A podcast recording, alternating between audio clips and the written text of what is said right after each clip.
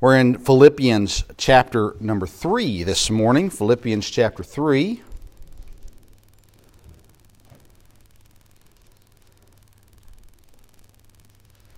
I'm going to have to preach two messages this morning. I, we were actually supposed to be in Philippians 2 as far as following the text and everything through, but um, for sake of uh, getting through Philippians in a reasonable amount of time and and, uh, and, and getting into the new year and Christmas and all that kind of stuff.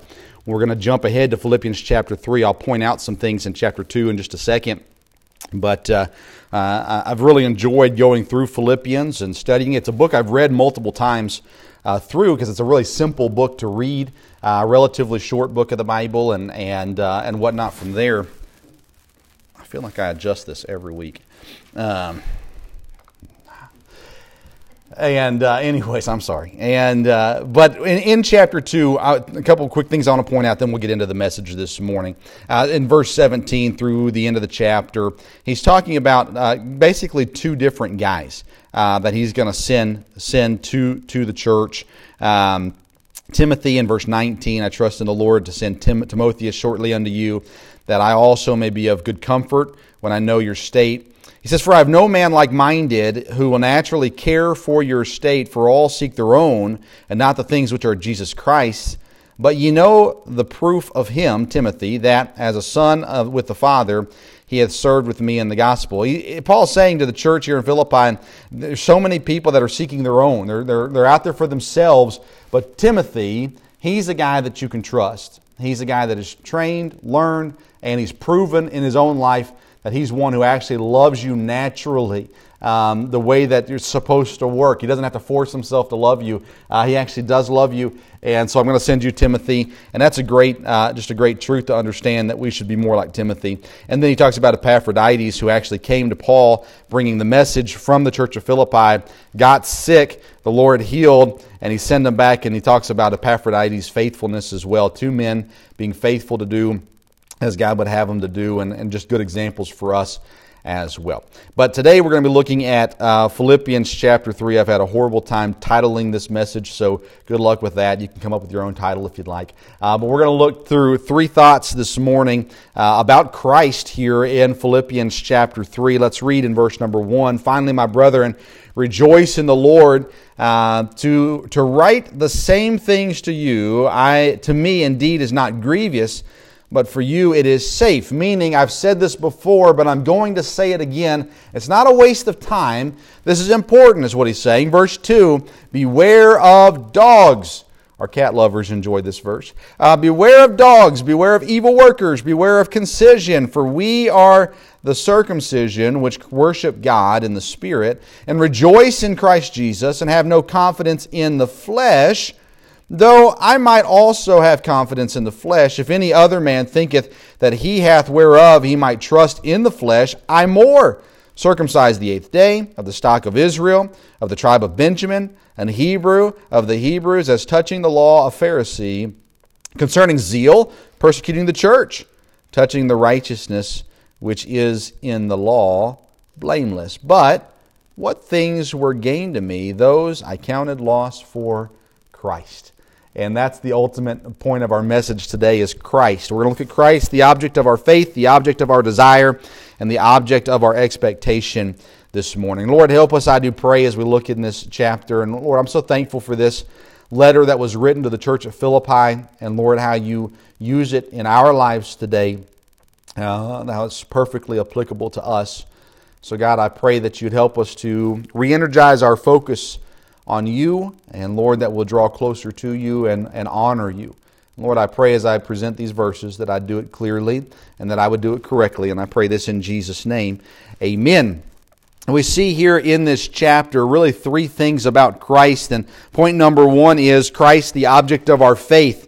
And we see two warnings to start out this chapter. He starts there in verses 1 through 3, really warning them about false teachers. When he says beware of dogs, he's not talking about the kind that chase you, but uh, he's talking about teachers. And there are many times throughout scriptures he refers to them as dogs, false teachers, uh, those who did not uh, teach the Bible correctly. And so he says, beware of dogs, evil workers, uh, beware of concision, all fitting into the same categories there. And he says, We are the circumcision, meaning Jews, which worship God in the Spirit and rejoice in Christ Jesus. We have no confidence in the flesh. It's not about us, it's about God. It's not about my works, it's about what God works through me, how God works through me. And so when he says, Beware of the dogs and the false teachers and of the concision, what he's saying, or the evil workers, excuse me, what he's saying is those that are teaching that it's part of the flesh, that it's about your works, that it's about your actions, that it's about your religious activity. He says, Beware of those people, they're liars. Uh, they're dogs. Dogs is one of the lowest uh, uh, uh forms of insults that you could give to a Jew. Back then, especially, dogs were dirty, they were mangy, they were walking around the streets, they'd eat anything. Uh, they were lowest on the totem pole, so to say. And so when he says, Beware of dogs, he's telling you how low false teachers of the Bible are. Evil workers, he tells you exactly what they are. They work evil. And so he's saying, Beware of these false teachers. That's the first warning, those that teach a works based religion. And then in verses 4 through 6, he gives another warning Beware of yourself. Beware of yourself. He's saying here, though I might also have confidence in the flesh, in the things that I've done, and the, the, the way that I've worked, he says, If any other man thinketh that he hath where, whereof that he might trust in the flesh, I'm more. He said, If you think you're good, look at me. Now, again, he's using this as a teaching tool. But he says, Look at me. He says, I was circumcised on the eighth day, of the stock of Israel and the tribe of Benjamin. I'm like the it the it guy when it comes to how I was, where I was born, and the, the religion that has been put on me as a, as a child all the way through. He says, uh, A Hebrew of the Hebrews. As touching the law, I was a Pharisee. Concerning zeal, persecuting the church, and touching the righteousness which is in the law, blameless. He said, I did everything religiously that a Jew does. I'm it.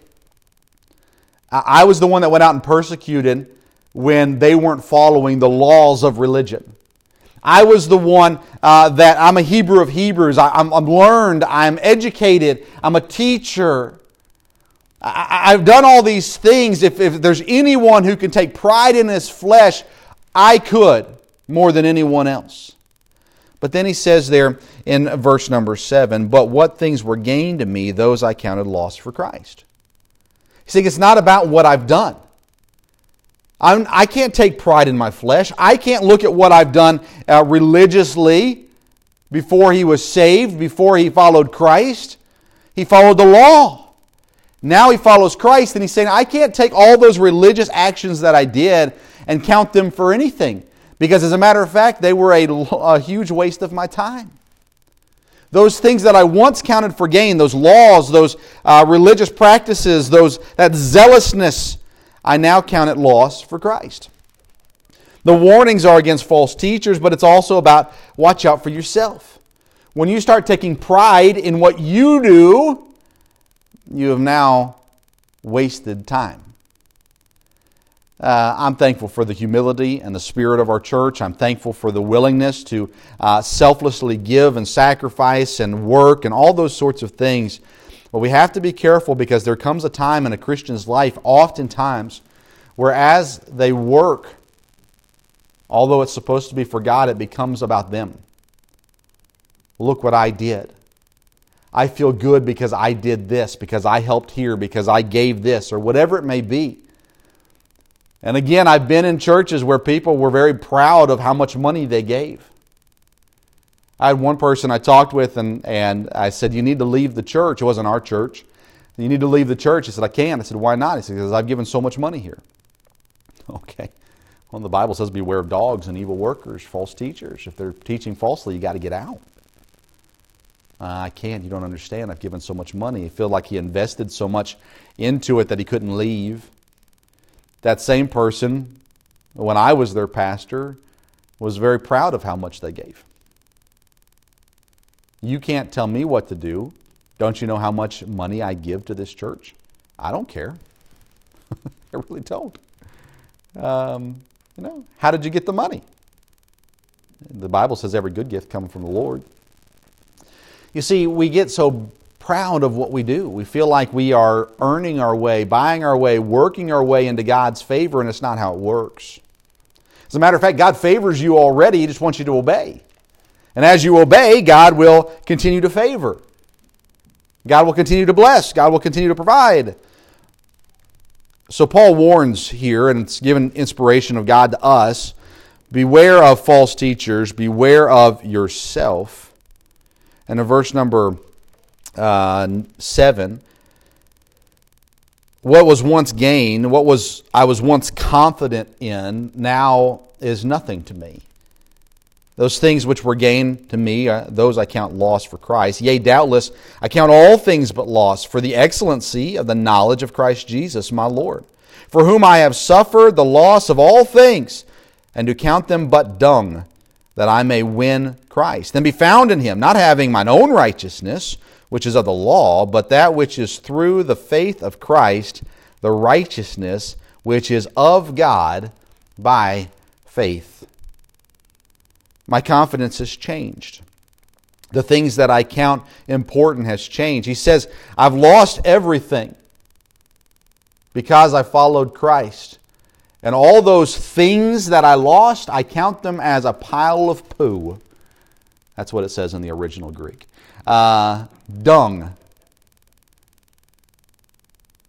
How much do you value a pile of poo? Hopefully, not at all. there are some weirdos in this world. He's saying everything that I've given up, sacrificed, lost, it means nothing to me. Have you ever lost something and it's meant everything to you? The Bible uses an illustration, Christ does, as a parable teaching the, the, the woman who lost uh, uh, a precious jewel. A pearl, was it? I forgot. I'm getting my stories mixed up. But she lost it, just one tiny thing, and she went out and she swept and she cleaned and she sought to find it. When she found it, there was so much joy. The shepherd who had a hundred sheep, and he, 99 of them were there, but one was gone. And that one sheep he desperately desired, and he went and he found that one sheep. There are things in this life that we lose, and boy, it just means the world to us. Loved ones. Man, we lose a loved one, and it just it hurts. And it means the world to us. Maybe it's a uh, sentimental item that has been handed down in the family, or something like that. Maybe it's a uh, um, a picture you know, people have house fires or floods and everything gets ruined. And, and they, man, they say, man, if I could have just saved that one thing, and I'm going to miss that thing. Paul says, all of the things that I lost, no longer following the law, no longer, longer following religion, but now following God. All those things that I once was zealous about, that I once was faithful with, even though they're not in my life anymore, I don't miss them at all. I count them as dung. I don't, there's no value to me. And he says, Now what I value is completely different, that I could be found in him. He says at the end of verse 8, that I may win Christ and be found in him, not having mine own righteousness, not about my works, not about my uh, accomplishments, which was of the law, but that which is through the faith of Christ, the righteousness which is of God by faith. That which I have been righteous in, not because of me, but because of God, because I followed him. That is what I value now. You see, Christ is the object of faith. It should be, he should be our object of faith. And we see an example of it here in these first nine verses. Number two, I want us to see Christ the object of desire. Number one is Christ the object of faith. Number two, Christ the object of desire. In verse number 10, he says, That I may know him and the power of his resurrection and the fellowship of his sufferings, being made conformable unto his death. The desire here for Paul is that he can know God more. And the way that I describe or define this idea of knowing Him is experiencing Him that he is now part of me, that I may know him and the power of his resurrection. You remember, not long before this letter of Philippians, Jesus Christ died, he was buried, he rose again, and he ascended into heaven. And Paul says, I want to know or experience the power of God that resurrected him. To know the God that is powerful enough to raise from the dead. That's my desire. It's not about me accomplishing my things. It's not about me being the wisest Bible scholar. It's not about me being the most uh, active Pharisee. It's not me, about me being the most well known church member. It's about knowing God more, experiencing Him more, the power of His resurrection, and the fellowship of His sufferings. Christ suffered when He died followers of Christ have suffered since. And he says, I want to be a part of the fellowship of those who give everything for God. I want to know him. I want to know the power of his resurrection. I want to know the fellowship of his sufferings. Those that come together now that are, are, are there involved in the things of God. And he says, not only that, I want to experience more. Verse 11, if by any means I might attain unto the resurrection of the dead. Not as though I had already attained, either were already perfect, but I follow after, if that I may apprehend that for which also I am apprehended of Christ Jesus. Brethren, I count not myself to have apprehended, but this one thing I do, forgetting those things which are behind, reaching forth unto those things which are before, I press toward the mark for the prize of the high calling of God in Christ Jesus. He said, I want to experience more than what I've already experienced. I want to know God better than how, than, than how I already know Him. I want to uh, experience that power more. I want to experience that fellowship more. Not resting in what's been done, but pushing forward. What's next? God, what more can you do through me?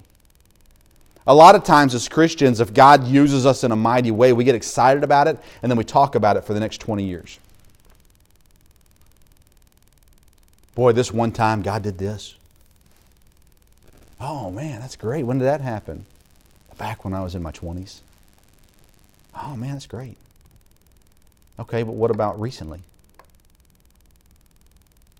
You know, I, I meet a lot in, in what I do uh, as a hobby slash job on the side. I meet a lot of old athletes. And uh, the glory days, man, they love to talk about the glory days. Back in 76 when I did this. Back in the 80s. Oh man, I remember back in 1992 talking about the glory days. Usually, when we're talking about the glory days, it's because we don't have anything to talk about recently. You know, well, yesterday I drove to the supermarket and I beat the car off the, the line at the stoplight. Um, you know, it's the most competition that most of us have had recently. Uh, I beat that person into line at the grocery store. Uh, um, you know, whatever. We don't have anything to glory in, so we're not talking about what's going on now. We're talking about what we did back in the good old days.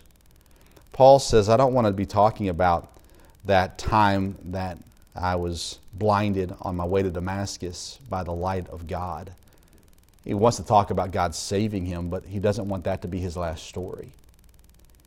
He wants to talk about what God is doing now. He wants to experience more in his life than what he's already experienced. You think about Paul's life, and, and when he was writing this letter to the Philippians, so much God had already done in his life. And he says, not as though I've already attained in verse 12, either we're already perfect, meaning complete, but I follow after, that I may apprehend that for which also I am apprehended of Christ Jesus, for the reason why Christ apprehended me. Brethren, I count not myself to have apprehended, but this one thing I do Don't talk about the past, forgetting those things which are behind. Now I'm going forward. I want more. I press toward the mark. That, that's a, an active running towards, a, a trying to accomplish, a trying to get there. Pressing toward the mark. He says, I want to know God. He's the object of my desire. I want to experience Him. I want to experience more. But not only that, he says, I want to know others who are doing the same thing that I'm doing. Look in verse number 15. He says, Let us therefore, as many as be perfect, not, not that doesn't mean sinless, right?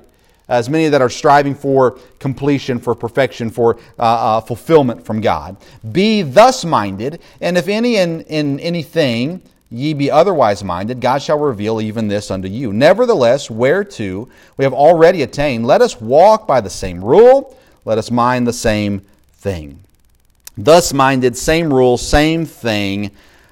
I want to work with you so that we together can know God better, so that we together can experience the power of His resurrection and the fellowship of His suffering.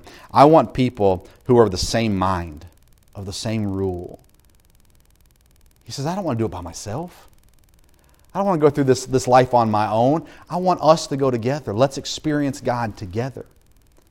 I'm telling you, when you truly experience God, it is life changing, life altering. It's a wonderful thing, and you can do it more than once, by the way. Um, you, man, you just there's something that God does in your life. He, he answers a prayer. He, he gives you strength for something. He gives you wisdom for something, and you just know God was there for you. That's wonderful to experience on your own. But when you have a group together, I'm telling you, when we saw God answer our prayers to provide for this place, the way that I felt was far different than I felt in other things that God has answered my prayers for, but He answered our prayers. And we experienced together this wonderful fellowship of seeing God's power at hand. It's a wonderful thing. And Paul said, let's know each other better. There were some that were going off on their own. Verse 17, brethren, be followers together of me. And, and, again, it's not a prideful thing for Paul here. He says, And mark them which walk so as ye have, uh, have us for an example. For many walk, of whom I have told you often, and now tell you even weeping, that they are the enemies of the cross of Christ, whose end is destruction, whose God is their belly, and whose glory is in their shame, who mind earthly things. There have been those that were in the church, that were ministering, that they've gotten caught up in pride and now it's all about themselves. When it says there uh, that their pride, uh, excuse me, that their uh, God is their belly, it's their own satisfaction, it's their own fulfillment, and their glory is in their shame. It's all about them who mind earthly things. They got into the money aspect of it. I was talking with a, a, man that I've been able to meet, that he works at a place next to where I work, and we see each other almost every morning. And we've started talking just through the times that we're there.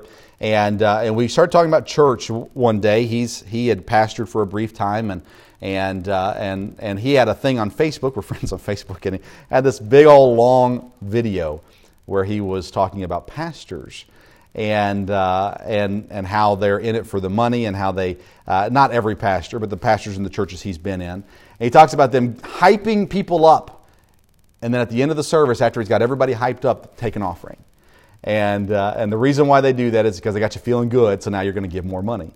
And so they're not going to, they're not going to beat you down and then take an offering because then you won't give anything. And uh, so he just talked about kind of this, this um, attitude within a certain church, uh, uh, church section. And so we've talked about that a little bit. And the idea was is these guys, it's about themselves. How can I get money? How can I get attention? How can I get um, uh, other things that, that fulfill my own desires? It's not looking to God. It's not working for God. It's working for self. And Paul, the same thing was happening back then. He said, There are those who have left, those who have minded earthly things. Some of the richest people in the world are founders of cults. And it's because they, they get people, brainwash them, talk them into things, and it has no purpose other than promoting self. And they mind earthly things. How can I make money? How can I gain power?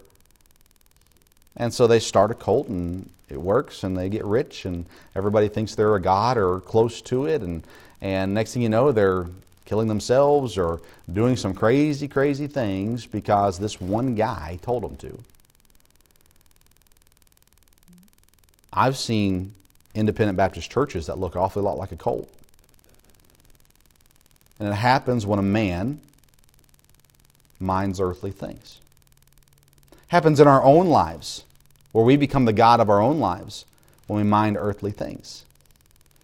And so he says, I want us to come together, those that are of the same mind, of the same rule, uh, uh of, that are thus minded. Let's come together, encourage, strengthen each other, and go out and know God more, experience God more. We can help each other. So Christ is the object of desire. Number one, Christ is the object of faith. Number two, the object of desire. And then number three, and lastly this morning, Christ is the object of expectation. The object of expectation. Look in verse number 20 and 21. For our conversation, lifestyle, is in heaven, from whence also we look for the Savior, the Lord Jesus Christ. Who shall change our vile body that it may be fashioned like unto his glorious body, according to the working whereby he is able even to subdue all things unto himself? The object of our expectation, what is your expectation of God? What is your expectation of life? What is your expectation of when you come to the end of your earthly life and your eternity that is ahead? He says here in verse 20, our conversation is in heaven. It's a, it's a heavenly mindset. It's a, a working for eternity. It's a doing things in this life knowing that God will provide and protect and, and care for me here and for eternity. It's a doing things based off of what we know that eternity holds. He says, We look for the Savior, the Lord Jesus Christ, who shall change our vile body, that it may be fashioned like unto his glorious body. It's all about Christ. It's all about attaining Christ, getting to where Christ wants me to be, seeing Christ work in and through my life he should be the object of my expectation. We are so vain the way we live our lives here on earth. We waste so much energy, so much time, so much um, affection on things that just aren't going to matter. And if Christ is the object of our expectation, he first has to be the object of our faith and then he has to be the object of our desire, but then he becomes our, uh, the object of our expectation. Okay, God, it's not about what I expect for my life. You know, we all plan things. We, we joke about girls growing up as little girls and planning their wedding at an early age, and they've got these catalogs. I don't know if we still use catalogs, but catalogs with wedding dresses and all these things in it, and you flip through them. I'm old enough to remember those days. I had a sister, and um, you know, and, and putting them in these little boxes and flowers on them, and writing Mrs. and filling in the last name with somebody, and then two months later scratching that out and writing a new last name, and whatever it may be. The reality is, is all of us, men and women, boys and girls, all think about what our future holds. You ask any kid, usually in that four to seven range, what do you want to be when you grow up? It's usually a policeman or a fireman, something to that effect. Um, nowadays, it's getting a little less ambitious. but uh, I want to live in my mom's basement and play video games. Um, the, the expectation that we have, we form early on in life. This is what I want my life to be. We picture a house. Uh, we picture a life with a spouse and kids or a job or whatever it is. And the older we get, the expectation may change to some degree, but it, we usually still have it planned out. You know, if, if I got a million dollars, this is what I would do. I've told you this before, but you know, there are people who say, I don't know what I'd do with a million dollars. My mom's always said, I know exactly what I would do with a million dollars. And anyone who's not lying probably knows as well. If someone dropped a million dollars in my, in my lap right now, I know exactly what I'd do. We all try to say the right things, right? Well, I would give so much to the church and I would help the homeless and I would, no, you wouldn't. Uh, you would buy a house and a car and maybe help some family out and things like that. And, and maybe you will. I'm not saying you wouldn't help other people, but the expectation there is if, if everything worked out perfectly in my mind, this is how it would be. Where does God fit into your expectations? Our mindsets are so earthly minded, as it says in verse 19, that oftentimes our expectations are earthly minded as well. Is Christ your expectation? Are you heavenly minded? Are you thinking about more than just the things of this earth? Are you realizing that, boy, if I just changed one thing in my life, I could actually impact people with the gospel? if I adjusted my time priorities just a little bit, I could be more godly minded.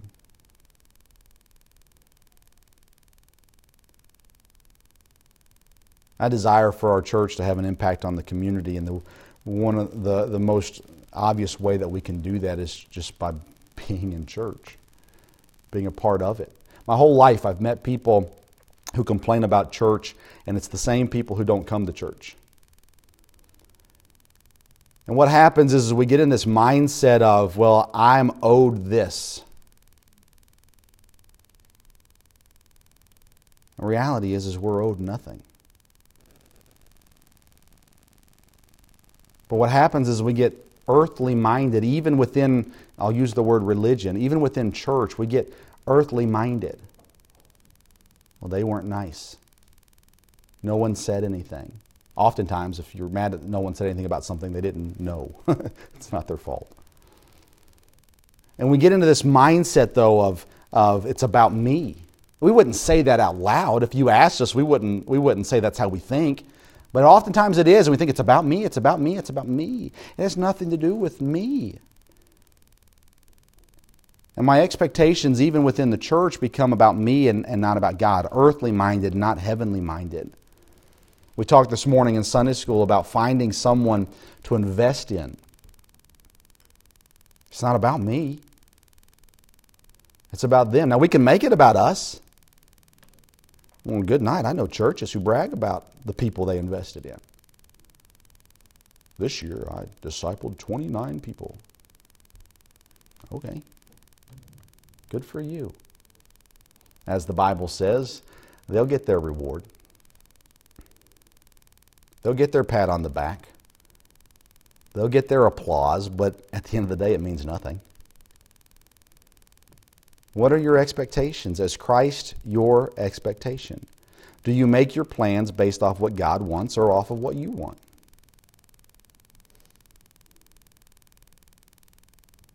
If you would have asked me five, ten years ago, what would you do with a million dollars, it would be different than what it would be today.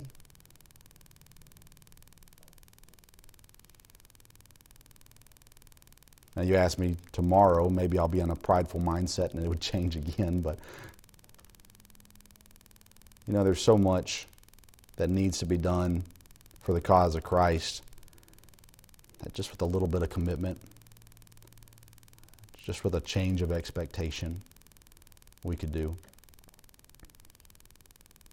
And I'm praying that God will guide us and, and give us wisdom as we go into the new year of things that we can do, that we can invest in, not just financially, but with our energy. But like Paul, I don't want to do it on my own. I want us to do it. I want us to know God more. I want us to experience His power more. I want us to experience the fellowship of His sufferings together. But it's going to have to become a expectation of Christ in our lives. God, what do you want? God, what do you desire? And then it's a obeying that. like we talked about in Sunday school again, be ye doers of the word and not hearers only. Christ should be the object of our faith, it should not be ourselves. Christ should be the object of our desire, as many people have made their own bellies their desire, fulfilling themselves. And Christ should be our expectation. Are we heavenly minded? I'll be honest with you, I would assume we can all be more heavenly minded than we were this morning when we woke up. I could be wrong. Maybe you are incredibly in line with God. But, I mean, I think we can do better. At the very least, you woke up this morning and you made the decision I'm going to go to church. That's a good start. But what happens tomorrow when you wake up and there's no church to go to?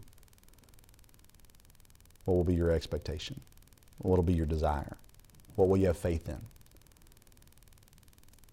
Well, it's a decision you got to make. So Christ is the object of our faith, He's the object of our desire, and He should be the object of our expectation as well. Lord, help us, I do pray. I would assume we would all say that we want to draw closer to you.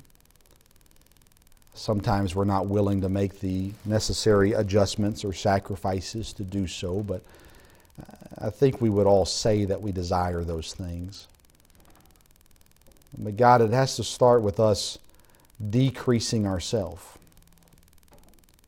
letting go of our own desires and our own wants and our own expectations, realizing that it's not about my works, but yours. And God, I pray that you would develop us, grow us. You would be the object of our faith, and we'd stop just leaning on our own understandings, but trusting in you. And God, I pray that you would be the object of our desire. We're coming up on an, a holiday that we celebrate the coming of Christ, but we know it's a very materialistic time of year. And God, would you help us to see in our own lives the areas where our desire has been to satisfy ourselves instead of you? And so, God, would you become the object of our desire? And then, Lord, would you help us to think on heavenly things? That we would press toward the mark, that we would continue forward. God, that you would be our expectation, that we would allow you to set our dreams, our goals. And God, that we will work toward things that will bring heavenly reward, as opposed to working towards things that only bring earthly reward. So, Lord, we pray for an adjustment of our mindset, of our heart. And, Lord, that you would put in our heart a new spirit, a godly spirit, Lord, a, a life that is dependent on you. But Lord, we can only do it through your strength and through your help. So, Lord, help us today to lean on you, I pray. With our heads bowed and our eyes closed this morning, I'd like to ask you a question.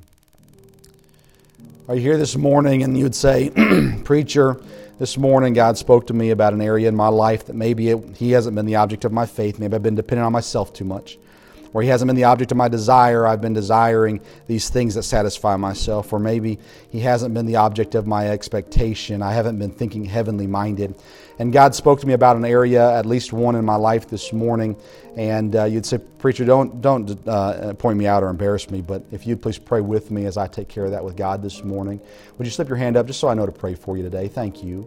Thank you. Anybody else? God wants to help you this morning, but you've got to make the commitment. You've got to ask the request. God help me. Would you stand with me, please? Heads are bowed, eyes are closed. The piano is playing. You're welcome to stay at your seat if you'd like.